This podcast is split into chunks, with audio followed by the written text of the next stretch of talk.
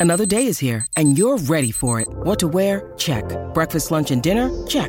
Planning for what's next and how to save for it? That's where Bank of America can help. For your financial to-dos, Bank of America has experts ready to help get you closer to your goals. Get started at one of our local financial centers or 24-7 in our mobile banking app. Find a location near you at bankofamerica.com slash talk to us. What would you like the power to do? Mobile banking requires downloading the app and is only available for select devices. Message and data rates may apply. Bank of America and a member FDIC. Mother's Day is around the corner. Find the perfect gift for the mom in your life with a stunning piece of jewelry from Blue Nile. From timeless pearls to dazzling gemstones, Blue Nile has something she'll adore. Need it fast? Most items can ship overnight. Plus, enjoy guaranteed free shipping and returns. Don't miss our special Mother's Day deals. Save big on the season's most beautiful trends. For a limited time, get up to 50% off by going to BlueNile.com. That's BlueNile.com. When you need mealtime inspiration, it's worth shopping Kroger, where you'll find over 30,000 mouthwatering choices that excite your inner foodie. And no matter what tasty choice you make, you'll enjoy our everyday low prices, plus extra ways to save, like digital coupons worth over $600 each week. You can also save up to $1 off per gallon at the pump with fuel points. More savings and more inspiring flavors make shopping Kroger worth it every time. Kroger, fresh for everyone. Fuel restrictions apply.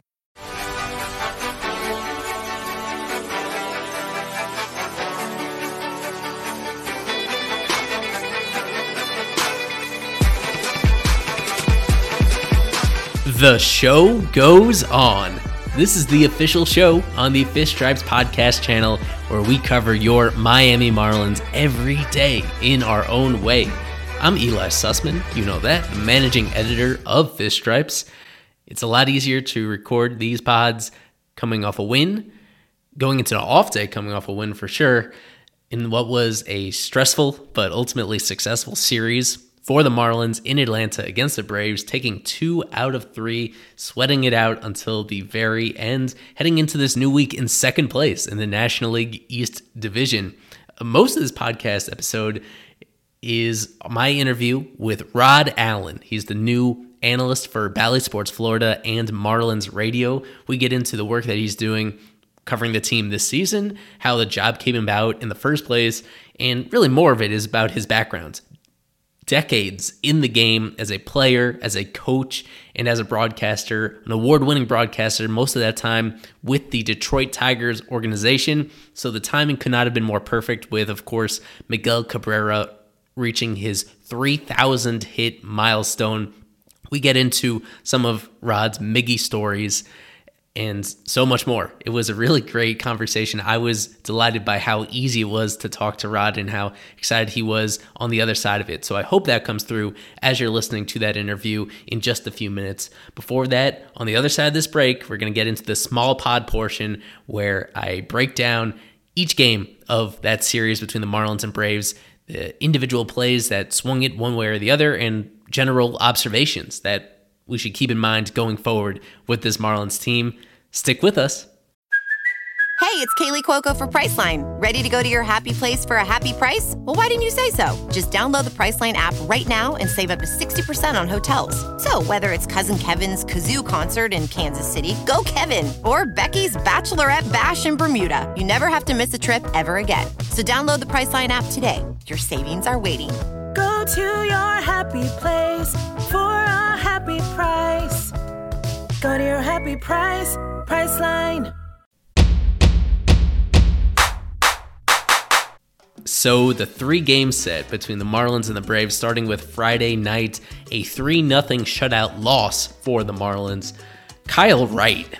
I was looking at the stats entering this game and I had high expectations for them, and he surpassed them. He was dealing six shutout innings for the former first round draft pick, the one who you may remember had a similar outing against the Marlins in the postseason in 2020. Outside of that, for most of his major league career to this point, it had been a struggle, and something has very clearly flipped for him with the way that he attacks the strike zone with his really special arsenal of pitches. So the key moment in this one was Wright staying in through the sixth inning. The Marlins were able to load the bases, finally get something going against him in the top of the sixth. They had Avisail Garcia up in that situation. It was just a one-run game at that time. Instead of going to the pen, Brian Snitker sticks with Wright, gets Garcia to hit a grounder right back to the pitcher to end the threat. Back to the mound. He's going to get out of it. Six.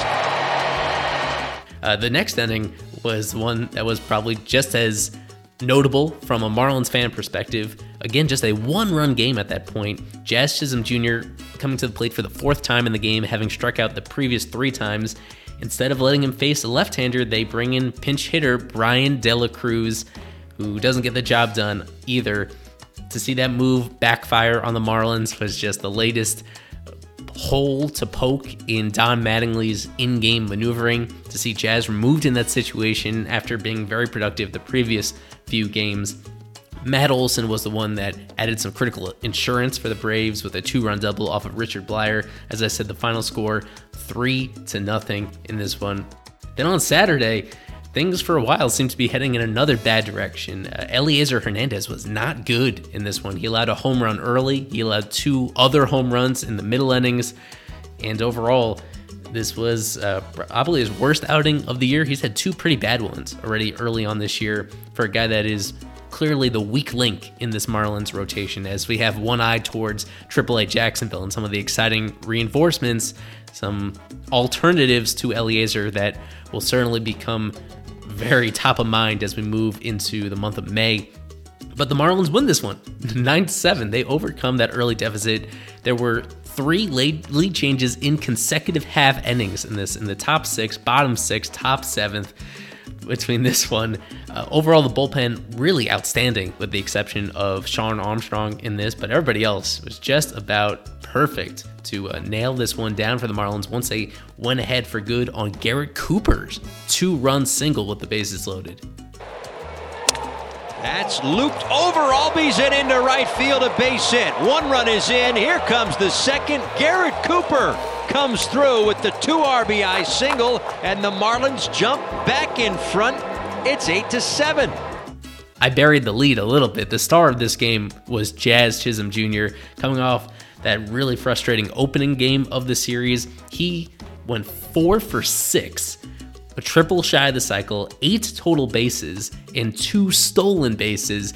I looked up that combination on StatHead and found that Gary Sheffield is the only other Marlins player ever to do that in a single game. Eight total bases, two stolen bases, put his thumbprint all over this game for the Marlins. He finished the night actually leading the majors in slugging percentage. So the Marlins, the high scoring game the Marlins have played this year, the longest game they'd played this year, although Sunday gave them a pretty good challenge in that department. They end up winning it thanks to the bullpen, thanks to Jazz, thanks to that clutch hit by Cooper, as well as some nice ones from Avisail Garcia. He had a pair of runs batted in in this game and two hits as well after having that low point the night before. So you just see how much things swung for a few individual players from one night to the next. Miguel Rojas was strangely a last minute scratch from the lineup with flu like symptoms. Highly unusual to see that kind of thing happen right before the start of the game. As it turns out, it was a COVID scare, but all indications are that he's negative for that. And on the other side of this off day, fingers crossed, he will be feeling better and ready to get back into the game. So that brings us to Sunday, the rubber game of the series. Rojas is out for this one, not on the IL, but just Marlins playing shorthanded in, in this finale without him. The key figure to follow was Jesus Luzardo. He was dominant in his first start of the regular season against the Angels, followed that up by being pretty bad in his previous outing during the homestand. And in this one, it was very similar to what we saw in that season debut. He was excellent against a good Braves lineup, only goes five innings, and he was really challenged in that fifth inning. Finally allows one run to cross the plate, but otherwise really excellent. How many strikeouts? About seven or eight in this one. Let's see. Yeah, eight strikeouts, only two hits allowed. Uh, both of those to Austin Riley, so not not a bad guy to allow a little damage against. Understandable in that situation. Things looking pretty good for Luzardo, as we'll get to in just a moment.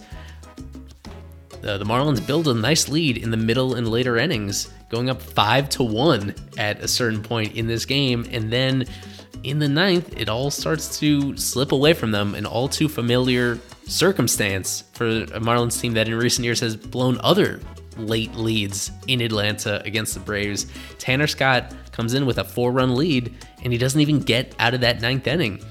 Working with the shadows in his favor, too, due to the timing of this game.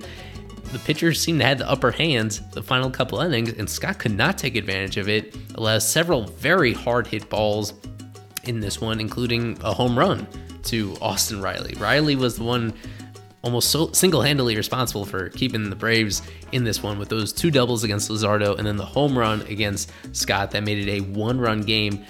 Louis Head gets called in. He allows a double to Marcell Ozuna, and thankfully from there he's able to weasel his way out of that situation, including with a strikeout at the very end of I think it was Eddie Rosario, getting him on a perfectly placed fastball up into the outside part of the zone just outstanding pitch. His best pitch as a Marlin to this point to earn his first career save as well. One ball, two strikes, swing and a miss for strike three. It's a Marlins win. The dust settles. Marlins win two out of three in the series. Both teams score exactly 14 runs. Very evenly played series that could have tilted either way. Uh, some general takeaways Jon Berti outstanding in the two games that he started, both of those in place of Miguel Rojas. His on base percentage, one of the highest in baseball right now for anybody playing considerable amount of time, well over 500 to this point. Anthony Bender was nowhere to be seen. He has not pitched since Wednesday for what Don Mattingly just says is him being a little banged up. Wouldn't really specify beyond that it's it'll be interesting how he's looking on the other side of the off day as well. You know, they could retroactively put him on the injured list if this is something that is lingering a bit. We know that he kind of like Miggy Rowe, both of them have not performed well this year. And if it takes a little time off on the IL to get them fully right, then so be it, because both of them will be very important. Yeah, my larger takeaway about the bullpen at this point in the year is that it is pretty much as advertised in not a good way. It is a mediocre bullpen. There are just not any individual guys in this bullpen that you wholeheartedly trust. Kind of by default, by process of elimination, Cole Sulser is the guy at this very moment while Dylan Floro still wakes his makes his way back from the IL. That's not a comfortable position to be in, to be honest. So the, the team to this point, the bullpen has not really been cost them all that much compared to you know a typical pen to this point. It's just that moving forward, you can see the flashing red signs. They were very fortunate that they didn't screw up on Sunday. Otherwise, the tone of this podcast of this entire early season would be a whole lot different if they'd blown that lead as they were so close to doing in that game. That's an area that will need to be addressed. On the catching side, uh, Payton Henry not making much of an impression. I think it speaks volumes just about how little he has played, only starting what, three or four games, and in several of those being removed early for pinch hitters. So he hasn't even finished all those games. He still remains hitless on the season in a small sample size. A lot of us were surprised that he was the one that won the backup catcher's job, and he really hasn't done anything, either offensively or defensively, to show us why he deserves to be on the roster over a Nick Fortes or non-roster guys like you know, uh, Willians Astudillo or a Lorenzo Quintana. They have some guys at AAA that are knocking on the door. Henry not doing much with this opportunity. It just speaks volumes how Jacob Stallings has played in 14 of the first 15 Marlins games. I gotta imagine that is more than any other catcher in baseball. It's a position that needs maintenance, even for the best guys out there. It's just not sustainable if they are relying on Stallings this much. And just finishing off with some thoughts on the veteran bats, Avisail Garcia and Jesus Aguilar. Both of them had their moments in this series. I think Aguilar in general, this was certainly his best week of the season. A lot of solid contact and a couple big hits in the moment. Still no extra base hits from him all season long. And Garcia, despite doing some nice things on both Saturday and Sunday, he's still swinging and missing at an alarming rate, really making poor decisions up there in the box. Both those guys have been playing close to every day. Garcia's had a few days off for maintenance, but Jesus has been there almost every single day, and they're hurting the team. So difficult managerial decisions ahead as to what exactly to do with both of those guys. I, I, think the easy answer is that they should just not be batting in the top half of the lineup, and they shouldn't be automatically written in there uh, right now, just because they're not impacting the game all that much in a positive way. At a time where the Marlins have had really nice surprises from some of their other quote role players. Something to be watching very carefully moving forward is how close those veteran guys are to quote fixing themselves, for, because for the moment, still very much a work in progress. Before we get into the Rod Allen interview, a weekly tradition on these Monday episodes, my fish prospects of the week. I'm recording this right before the end of the Pensacola game, that being the final game to be played here on Sunday in the Marlins organization. And without even seeing the end, I feel comfortable awarding hitter of the week to Jerar Encarnacion. In his second season with Blue Wahoos, he is on a hot streak that we haven't seen from him since maybe ever, maybe since the middle of 2019 when he was in low A ball, just ripping the cover off the ball. He had uh, hits in every single game entering this Sunday finale, which looks like it will be his worst game of the week to this point. It's been interesting to see him playing so much outfield after he was kind of splitting time between the corner spots and first base last year. But he is seeing a lot of time in right field, kind of holding his own out there. And when he's hitting for so much power, some of the longest home runs that any Marlins prospect has hit. Jerar Encarnacion was ice cold at the plate, but now he's heating up. Here's a drive, left center field, way back and gone. And it's more than just the home run suit. That's kind of why he's an easy, easy choice for this. All the clutch hits that he's getting using the whole field, spraying line drives all over the place. For a guy that is in a pretty important year in his development, already on the 40 man roster, the clock is ticking on his development, and he is knocking on the door to get moved up to AAA and potentially sneak his way onto the major league roster at some point before the end of the year. On the pitching side, I'm going with Braxton Garrett, who's kind of just barely on that line between prospect and post prospect status because of all the time he's already spent in the big leagues. In AAA Jacksonville, his start this year facing Ronald Acuna Jr. and the AAA Braves affiliate goes seven innings, only allows two hits, and one run that I was pretty sure was unearned. He was awesome in this one. I did see quite a portion of it where he looked unsteady early and then he kind of cruised through the middle and later innings. Changeup looked really good from Braxton Garrett, which he really needs because his fastball is the weakest part of his repertoire. So he needs those secondary pitches to really click. Honorable mentions on both sides. Uh, on the hitting side, I want to go with utility player Charles LeBlanc, minor league Rule 5 draft pickup with AAA Jacksonville, playing some second base, playing some third base, playing some corner outfield spots, and he's been raking too.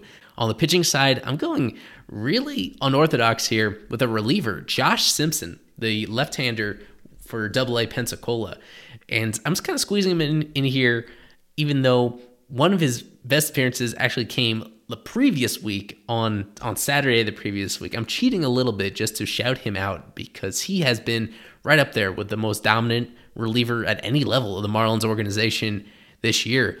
Uh, overall, this season, as I'm recording this, eight innings pitched, three hits, 17 strikeouts, striking out over 60% of batters faced. And if you just want to zoom in on the last week plus, from April 16th to today, five and two thirds innings, 13 strikeouts, including a seven strikeout relief appearance on back in April 16th. And the pitch, fastball, cold strike three. And the Blue Wahoos finally have their first home win of the season. So that's a name you probably haven't heard that much. I do believe he was in the Arizona Fall League for the team last fall. Um, a surprise selection there who didn't really do much out in the Fall League, to be completely honest with you guys. Yet, the way that he's performed heading into this year, again at the double A level, not that far away from being a serious consideration. So now we switch gears a little bit. My exclusive interview with Rod Allen, Bally Sports Florida, covering the 2022 Marlins, covering his background in baseball, and of course, covering Miguel Cabrera on a very special weekend for the future Hall of Famer. Enjoy!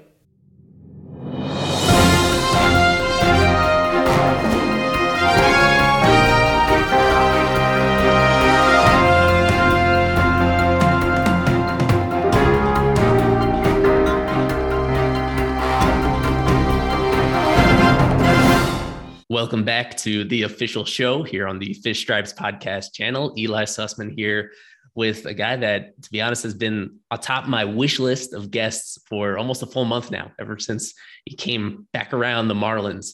It's the first time in a while that I've had the honor to do an extended conversation with a true baseball lifer.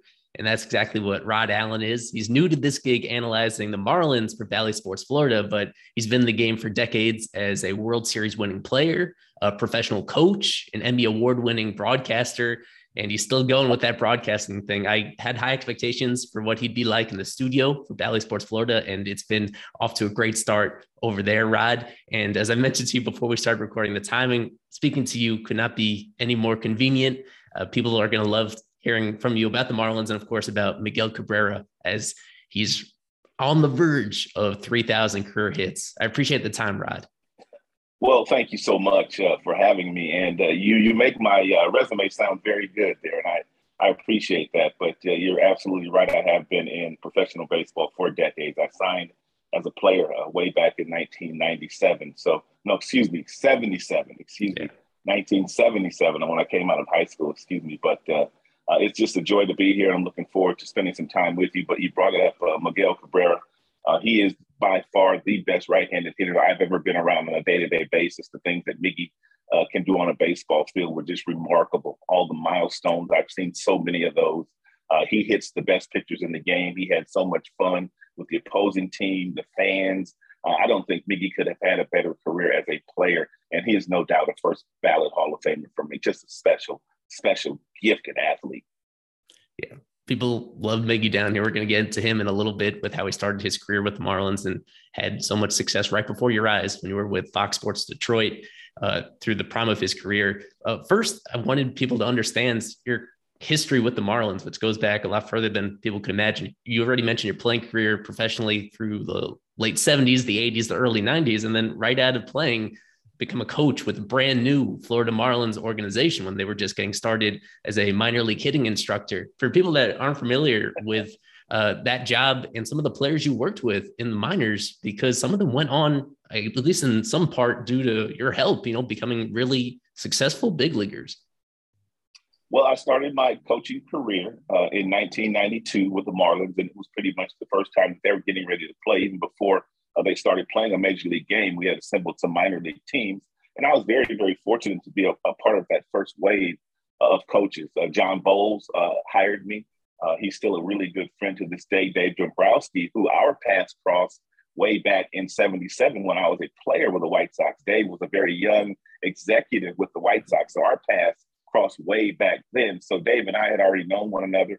Uh, he was in the organization. So I think it made it an easy hire for me. I was fresh off the field as a player. I had just finished playing three years in Japan, and there really wasn't a place for me to play in the United States. And I always gravitated to hitting. So uh, had I not been broadcasting, I think I would have been a big league hitting coach. But uh, they hired me as an instructor, and I worked with the very youngest kids that they had there in extended spring training. Also, an A ball for a couple of years uh, in Kane County, and some of the players were really good players. Gary Hughes uh, was the scouting director back in those days. And Gary Hughes was known as a tremendous evaluator. And we had some really good players. I had Luis Castillo at one point in time. Uh, Kevin Millar won a batting title for me when we, he was in A ball. Uh, kept uh, Billy McMillon in the outfield. Tom Dudwini, uh, Roscoe's Dave Bird played in the big leagues. So many of those kids, Alvin Seika, you know, uh, Mike Redmond uh, was one of my catchers there. And you could see back then how much Redmond was a leader. Of course, he went on to manage uh, a Marlins squad for a few years, but he was always the backup to Charles Johnson. And he also backed up Joe Mauer when he went to Minnesota. He had a very bright mind. So I was around a lot of really good people there. And of course, after three years, I went out to Arizona in the same capacity as a job, which would turn into me being a broadcaster. But I had a lot of fun just learning from that group of men, uh, John Boles and David Dombrowski, and the rest of the guys that I worked with as a very young coach. Yeah and just to go all the way forward to now, bring you back to uh, Bally Sports Florida. Uh, how did that all come about? Us with the Marlins, we knew at the end of the 2021 season that there was going to be an opening for more analysts on the network. They were making a change. Uh, and obviously, the lockout happened in the middle. So I'm curious how that whole process went. Whether um, what was the first contact about potentially coming to Miami to do this? Well, I had heard toward the tail end of the year that there was going to be an opening in one of the Bally affiliates, and I didn't know which one it was, uh, but I was alerted by a very good friend of mine uh, that maybe you should throw your hat in that ring. I had been out of the game for about three years, and I wanted to get back into baseball. That's no question about that. I love baseball, love analyzing baseball, but you know these broadcasters' jobs uh, they don't grow on trees, and especially for a career minor league player like myself, I wasn't a a huge major league name. And, you know, a lot of those guys are the guys that have the big league broadcasting gigs, not career minor leaguers that spent 15 years in the minors and three years in Japan. Uh, these jobs usually don't come to guys uh, like us. But uh, I really excelled at the job when I had it for 21 years. I threw my name in that hat uh, down in Miami. I got an interview. Uh, I went down there. I interviewed in front of some Marlins people. I interviewed in front of some Bally's people and some very prominent people. And apparently, I nailed the interview um, with my broadcast skills, uh, and they offered me the job. And I thought it was just going to be on television, pre games and games, uh, but that turned into radio, which was my first love of broadcasting games. And I thank Jason for that over the Marlins for uh, providing that me with that opportunity. So uh, that's how I got the job. I mean, I knew the right people. They got me in the door. Some people said some very nice things about me uh, the way that I handle my business, the way that I've handled my life, and uh, they gave me an opportunity to shine in that in that interview. And they end up pulling my my uh, my my hat, uh, my name out of the hat. So I'm elated to be here, and the people have been uh, just wonderful to me.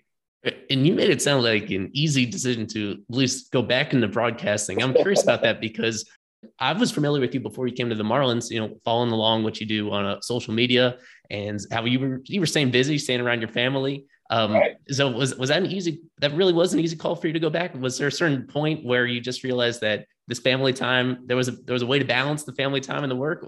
Well, if if anybody has been a part of uh, an organization or a fraternity, and sometimes we in baseball we say we're in a fraternity. Those of us that played in the big leagues. I mean, there really hasn't been that many major leaguers over the course of the history of the game. I, don't know exactly what the numbers are, but there ain't that many guys that have put on a big league uniform and played the game. Uh, and then when you get around that, that fraternity and you have that every day, and I had that basically for 40 years, and, and I missed that. Mm-hmm. And so even though the family was great, you know, we had a couple of additions as far as grandkids were concerned, and they were wonderful. Uh, they kept your mind going, they keep you young, they keep you fresh. Uh, but I love baseball, and, and, I wanted to talk some baseball again, and I wanted to get back in the game, and uh, and I'm happy to be back in the game. So it was an easy decision for me to come back. Right the announcement about you joining Bally Sports Florida only came about a month ago, uh, right around spring training. Uh, did did you know before that that this was coming together? Did they have to like officially wait until after the lockout? It just seems like know. I didn't know. I mean, I interviewed. I mean, a couple of months ago. You know, so I mean, I don't know what decision was made, but I was getting a little antsy. I'm not gonna. I'm not gonna lie to you. I mean, I knew that I had a very good interview. I knew I knew the right people. Uh, I kept in contact uh, with Brett over at uh, Bally's uh, uh, Sports Florida, and uh, you know I knew I was still in the mix, and I didn't know how it would shake out. And uh, I finally got a call from him uh, one day. I mean, very close to spring training because as soon as he gave me the call, I hung up the phone. I'm making plans to get down to spring training because I got to learn a whole new organization. So exactly. it was late, but uh, you know, God is always on time. So I had no problem with it. You know, when he did finally give me a call. Yeah, yeah, glad it worked out, and that, uh, and we're gonna get into this team later on about this 22 Marlins team and what you were able to learn during spring training on um, studying up kind of at the last minute from what you were able to do. What I wanted to do in the middle here, of course, is talk about kind of the man of the hour all across baseball, Miguel Cabrera, as he's reaching another milestone, and arguably this is you know, the most prestigious one that you can reach as an active player, getting to 3,000 career hits. We're recording this on Friday as he's at 2999. He was close to it just the day before, and fingers crossed that he gets it over the weekend so that when people listen to this, he'll have already achieved that milestone. He was already a very established star player for the Marlins when it got traded to the Tigers uh, 14 and a half years ago. And as, as you mentioned up top, you were already with the team covering the Tigers, winning Emmy Awards uh, on a team without him, but uh, I'm sure you were familiar with him and what he had accomplished with the Marlins. Uh, when did that your thinking about him change? Where at first it's like this is a great player coming to the Tigers, to this is one of the greatest players ever. What were the moments and the interactions with him that made you realize how special he was? Well, I knew about Miguel Cabrera obviously when he was with uh, the Florida Marlins because uh, of who he was and, and the, the talent that he had uh, everybody in baseball, if you were in baseball, you knew about Miguel Cabrera. And when Dave Dombrowski was able to pull off that trade, acquiring him and also Dontrelle Willis, uh, it was probably one of the best trades um, that uh, in the last 20 years. I mean, there's been some other ones that I don't really want to go into that, but just to get a player of that stature to come to your club, uh, the team was already a good team. I mean, the team had already done the World Series a couple of years before that. You had Verlander in play. You had a lot of talented people. Miggy was supposed to be that final piece. A team didn't play well that very, very first year he got there. I think Miggy was pressing a little bit, trying to do a little bit too much. But once he started to relax, you saw the best right-handed hitter in the sport. Uh, unbelievable talent, just the way that uh, he would make his teammates better, how he would make his coaches better.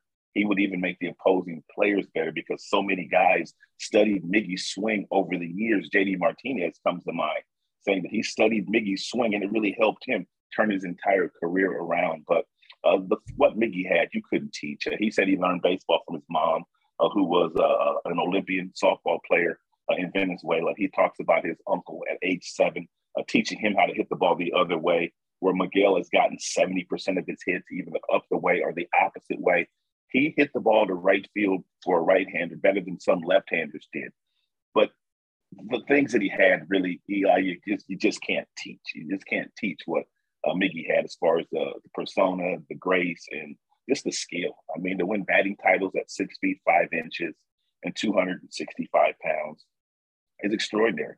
Uh, triple crown, first one in decades, MVPs, all star appearances, that smile, and just the love affair with Miguel Cabrera, just so special. And one of the things that's really special about for me with Miggy, when he wanted to show out, he would hit home runs. This is in batting practice. And everybody knew he would do this because he did it more than once. He would take a home run, he would hit one right down the right field line. The next home run, next pitch, right center field. Next pitch, straight away center field. Home runs. Next pitch, left center field. Next pitch, left field. He had that kind of talent that he could do whatever he wanted to do. And not only did he do it in batting practice, he proved that he could do it in the game on many, many nights. Just a, a special player, and it was just an honor to, to watch him on a day-to-day basis uh, with a front row seat. And uh, he's going to the Hall of Fame. There's no question, first ballot.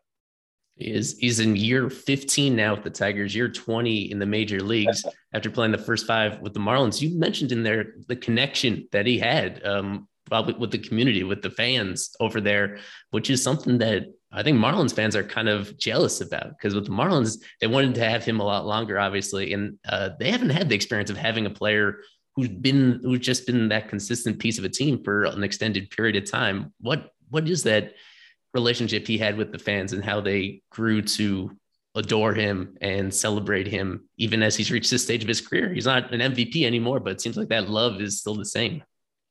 Well, he had a foundation there that he started along with his wife, and uh, it really provided a lot of resources for uh, the community. He was always everywhere they asked him to go.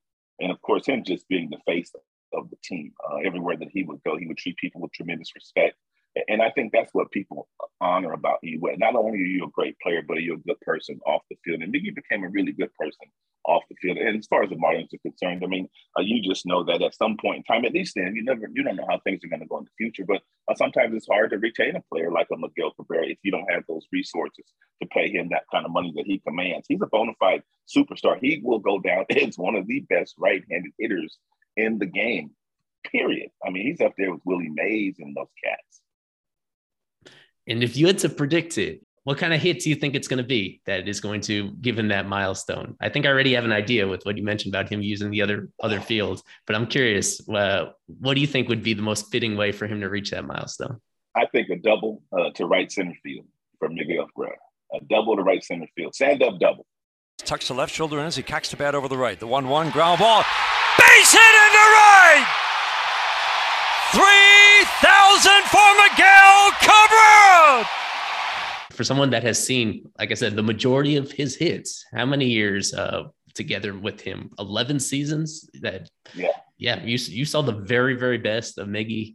Um, and I, I think the last thing I wanted to touch on is just the fact that he was so, his durability to reach this kind of milestone, you not only have to play 20 years, but you have to be an everyday player for almost all of those 20 years.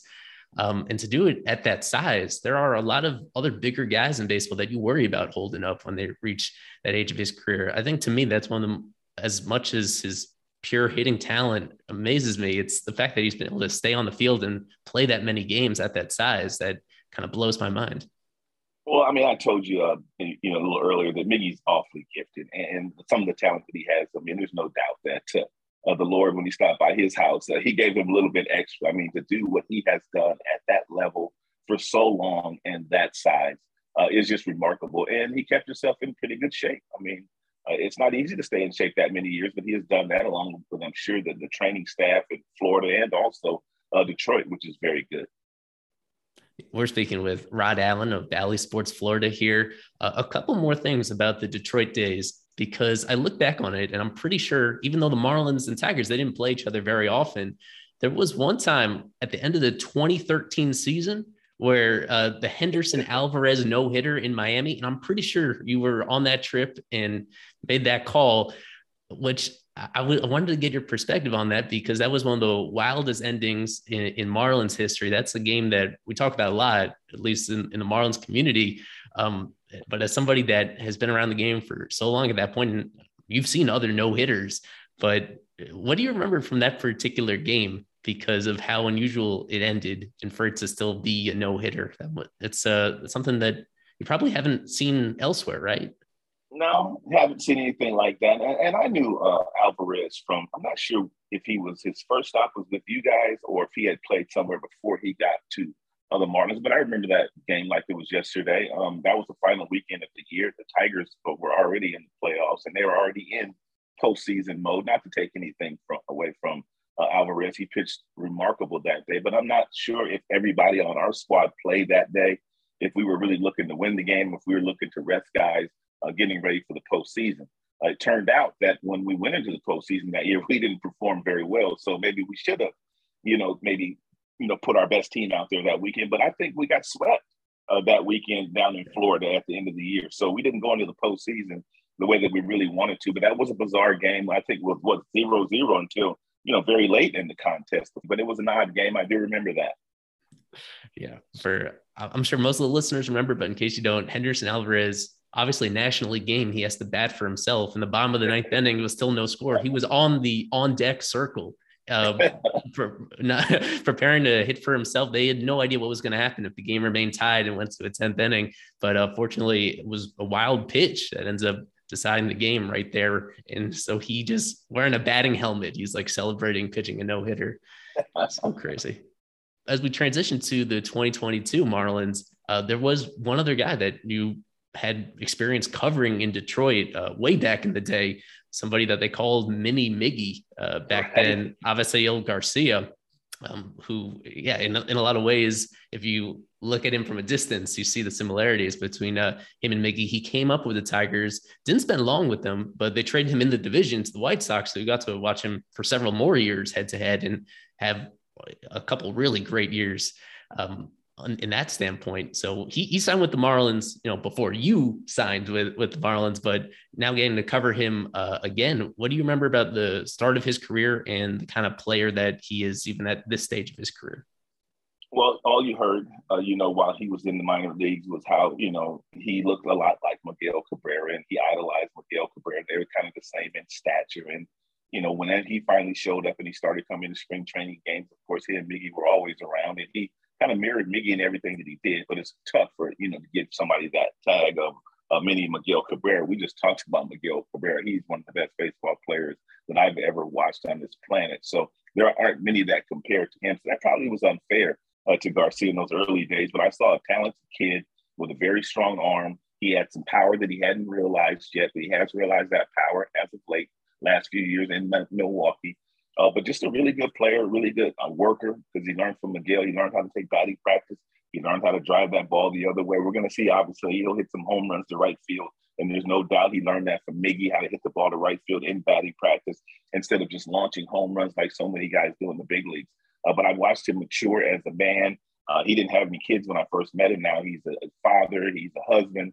Uh, he's matured, he's matured, and he turned into a really nice, uh, really nice citizen. I know uh, he's very happy to be in Miami. Also had Marcus Thames uh, in in Detroit. He was the hitting coach now for uh, the Tigers, and I watched Marcus play. He was a DH for uh, on those really good teams when Jim Leyland was the skipper. He was a favorite of Jim Leyland, And I don't know if many people know this about Marcus Thames, but he hit the very first pitch that he saw in the big leagues for a home run against Randy Johnson. So uh, that's what Marcus Thames did uh, in the big leagues. So, I mean, there's just so many guys that I know in baseball, and those are just two of the guys. But uh, you asked the question about Garcia. It's been fun to watch him uh, grow, and I know he's going to get better. It looks like he's pressing a little bit to me right now, you know, trying to prove, you know, the contract and all that kind of stuff. But he's a really good baseball player and a really good citizen. He's going to be great uh, for the city of Miami and the state of Florida. Yeah, flipping that around to the players that have gone off to a hot start. So we're recording this 12 games the, into the year, five and seven, a lot of close games that they've played, even when they've lost. So, I mean, overall, the, the performance has been at least better than last year. It's been a step in the right direction. Who are some of the guys that have kind of surprised you a little bit in unexpected ways? You were you were at spring training. Um, so you were able to as much as you can, you know, understand who these guys are. But a lot of them, um, especially on the pitching side, are pretty young guys who don't even have a long track record. So there's only so much that you can learn until the, the real lights flip on and the real game start. Who have been some of the bright spots that have stuck out to you? Well, I mean, as you said, I was on a crash course when uh, I finally was told that I was going to be fortunate enough to be one of the broadcasters for the Marlins. I got down to spring training uh, pretty much after that lockout lifted, and I had to learn the entire organization, not only players but all the front office people too, and, and they've been wonderful to me. Everybody's welcomed me with open arms. I I feel like I couldn't be in a better place. But uh, as far as the players are concerned, obviously Sanchez, the center fielder, comes to mind. I had heard he had tremendous power. I watched him a little bit last year. He's gotten off to a terrific start. I just love the way that he plays the game. I love his calming influence. I love the fact that he likes to read, he likes to study. So he likes to calm his mind. So I don't think he's going to have any prolonged slumps or any of those kinds of things. Jazz Chisholm is a star in the making. This guy will be an all star and he will win a gold glove. He has a chance to hit 25 and steal 25. And you can take it even a step further. He can go 30 30. He reminds me of a young Eric Davis when I saw young Eric Davis, you know, with all that power, that real slim frame, and that ability to steal bases. I don't think he'll steal as many bases as Eric did because that's something that they did back in those days. Uh, but I just love Jazz, and, and, I know that he makes a few mistakes here and there, and he's flashing and he's stylish. But I got no problem with that either. I mean, that's just what the young kids uh, like to do these days. I mean, I like the sign of Joey Wendle. Uh, obviously, you have to like Soler, you have to like Garcia in right field. Even though they're not playing all that well right now from an offensive standpoint, they will turn the corner. Aguilar's got some real nice leadership skills. Uh, you have to love the story of Stallings behind the plate. I mean, a career minor leaguer basically who got to the big leagues because Chris Archer wanted him as his everyday catcher, and he turns himself into a Gold Glover. So, in the pitching side, Pablo Lopez has been so impressive. He reminds me of Anibal Sanchez. I said this on the air the other day with that changeup, and you guys know Anibal. Uh, he pitched for the Marlins through a no hitter. He struck out 17, won an ERA title. He looks just like Pablo to me on the mound. That's just me. And of course, Sandy's special. The entire rotation is special. I haven't gotten a chance to meet all the bullpen guys. I'm in Atlanta as we speak, and I'm going to do radio for the next six days. And I'm going on the early bus today. And my goal is to learn and meet every reliever because I pretty much have talked to a lot of the starters, talked to all the position players. Now I get a chance to meet all the relievers. I've watched a lot of them. They got some power arms in the back of that bullpen, and Bender and Bass and and some of those guys that have just done a really good job in the early going. So I, I just think that anything can happen. I know a lot of people aren't picking the team to be really, really good this year, but I've been on some teams and been a part of some teams where you just get on a roll, man. You just start winning some games, and the next thing you know, you get to the trade deadline. You're making a, a, you're making some acquisitions instead of you know trading people away, and you can kind of ride that into the postseason. I mean, there will be 12 teams in the postseason this year, so uh, that's my uh, and Donnie Mattingly, also a really good friend of mine. We played together uh, in Puerto Rico way back in 1983. Uh, we were teammates on the the Caguas team. Caguas Criollos, I think, was the, the name of our team. So I go I way back with Donnie Mattingly, and that makes it help. Uh, that makes it easy too for a guy like myself that you know so many people like him and and they're willing to pay to the bullpen coach and you can get the information that you need that you can give the listeners a true assessment of what's going on beyond the field because I can tell you what's going on on the field, but it's always nice to have somebody that will tell you some other things and, and they trust you. Yeah, of course. In that big answer, you did touch on the starting pitching and uh, the great rotation that they have. And I've been people that listen to me a lot. I kind of I'm a little, I kind of pump the brakes a lot before getting too excited about certain things. I love the depth of the rotation and how, like, every single night they put a guy out there that I can trust to like give them a decent outing. I think the question is kind of the upside of these pitchers. Which of them do they reach that ultimate potential that they have? And I thought you'd be like the great person to ask about that because in Detroit, you saw Justin Verlander from the very beginning go all the way from a rookie to the MVP of the league, uh, from Max Scherzer, who was really kind of an unproven guy when the Tigers acquired him, and he goes to be a perennial Cy Young and future Hall of Fame sort of guy. What is it that separates players from being, you know, pretty good starting pitcher, a consistent one, even an all-star from being at the kind of level that Scherzer and Verlander reach, because that's ultimately going to be so important for this Marlins team to have somebody at least at the top of the rotation that is dominant. It's not just good, but dominant. Well, supreme confidence, uh, first and foremost. Uh, when Verlander showed up in, in 2006, uh, he and Joe Zumaya, Zumaya was another one of the rookies that was on that uh, Tigers team in 06 that went to the World Series. And those were two young rookies that were outstanding. Uh, Verlander, you could see he would be very, very talented with a fastball that got to 100 miles an hour. But I think what uh, separated Verlander is the fact that he always had some offense around him. Dave Dombrowski had always built some really good offensive teams. So I don't think Verlander had to pitch in all that much stress early on in his career. Of course, Sandy's pitching a lot of stress. He doesn't get a lot of run support. But Sandy can win an All Star. Sandy can make an All Star team. There's no doubt. Sandy can win a Cy Young. He has that kind of stuff with the velo, uh, getting up to 101 in that unhittable changeup and the slider. If he puts it all together for 25 starts, there's no question he can win a Cy Young. I told you about Pablo and how fond I am of him and the way he goes about his business. On many nights, Sanchez was funner for me to watch pitch than Verlander and Scherzer, just the way that he would carve up the lineup. You know what Scherzer's going to do. He came into his own in Detroit, number one pick back in Arizona. They always thought he was going to break down because of his mechanics and you know the flailing elbows and different things like that. But all he has done is turned himself into a perennial Cy Young Award winner, a World Series champion, and he's going to be a Cy Young. I mean, he's going to be uh, in the Hall of Fame as well. So we're talking about two Hall of Famers there. And I and when you start looking at this staff, you look at Luzardo. Obviously, he's very young, but a lot of people compare him to a young Johan Santana with that changeup and the fastball up in the 90s.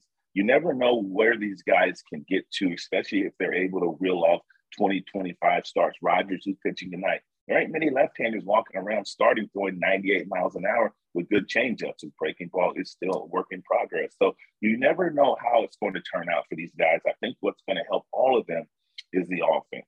Once the mm-hmm. offense starts to roll a little bit, takes a little bit stress off of Sandy. Sandy can have two wins by now uh, it, with any kind of offense what, whatsoever.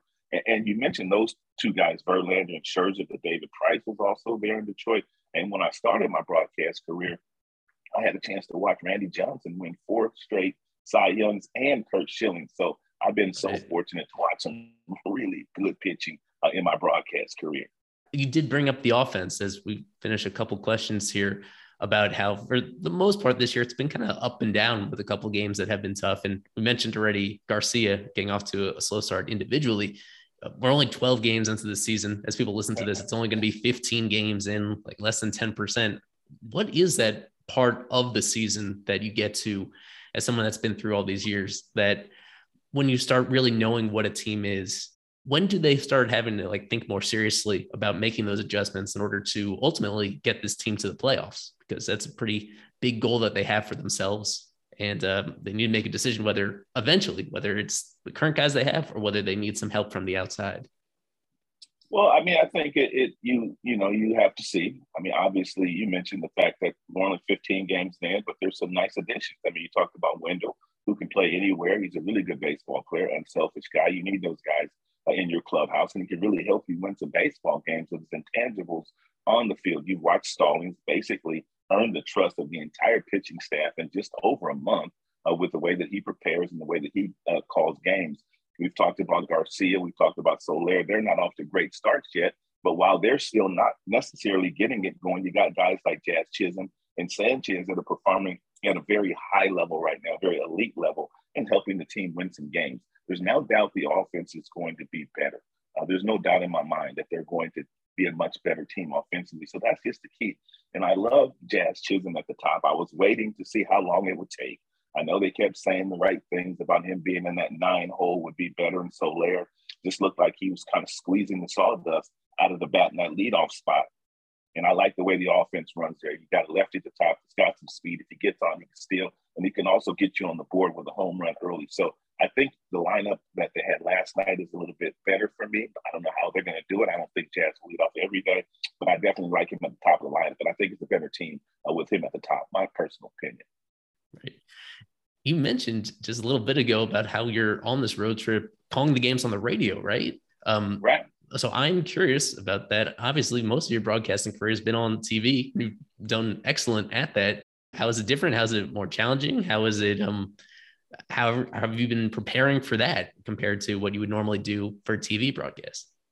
Well, I mean, it's like riding a bike. Uh, for me, to be honest with you, and I don't mean to be cocky about it uh, by any stretch of the imagination. To be a good broadcaster, uh, you have to put in a tremendous amount of work. You have to talk to people. You have to study. I mean, I've been up studying all day, watching MLB Network. I mean, I've been studying the Braves website. I studied the Marlins website so I can have as much knowledge as I can when I go into that broadcast booth. Then the game just kind of takes over. Uh, Glenn Geffner, I've known him for years and I've listened to him a lot. Uh, he makes all the analysts sound very, very good. He asks all the right questions. Uh, he brings you in to the broadcast. He doesn't uh, force you as an analyst to kind of find your own space. Uh, he asks a lot of questions. Of course, on television, uh, the pictures are visually for you to see.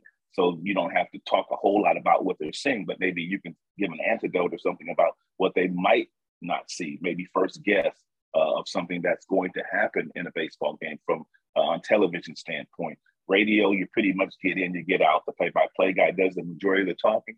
Every now and then, there's an extended period of time for the analyst to get in, but for the most part, you're just kind of getting in and getting out, and just kind of adding to what he does uh, as far as the play-by-play is concerned. You don't want to talk over pitches.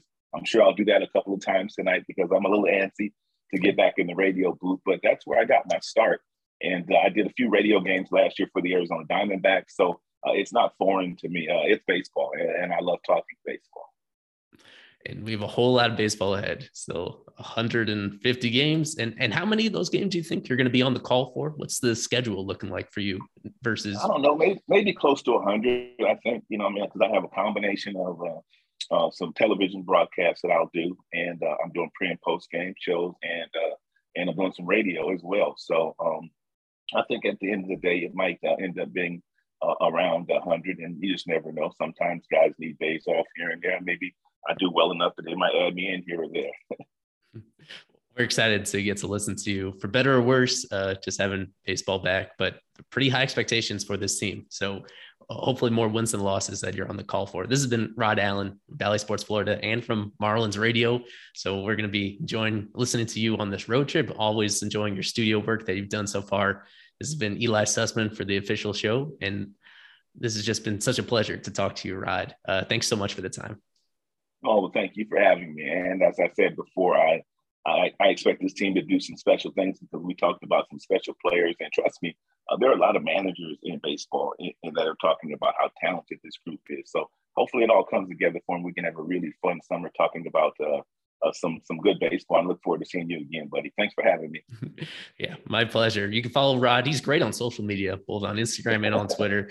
So be sure to follow him over there. Keep up with him. And uh, I'm sure by the time everybody's listening to this, celebrating Miggy reaching 3,000 career hits, a career that started in Florida almost 20 years ago and finally reaching this great milestone. So next stop after that is, is Cooperstown, right after he decides to retire. No doubt about that.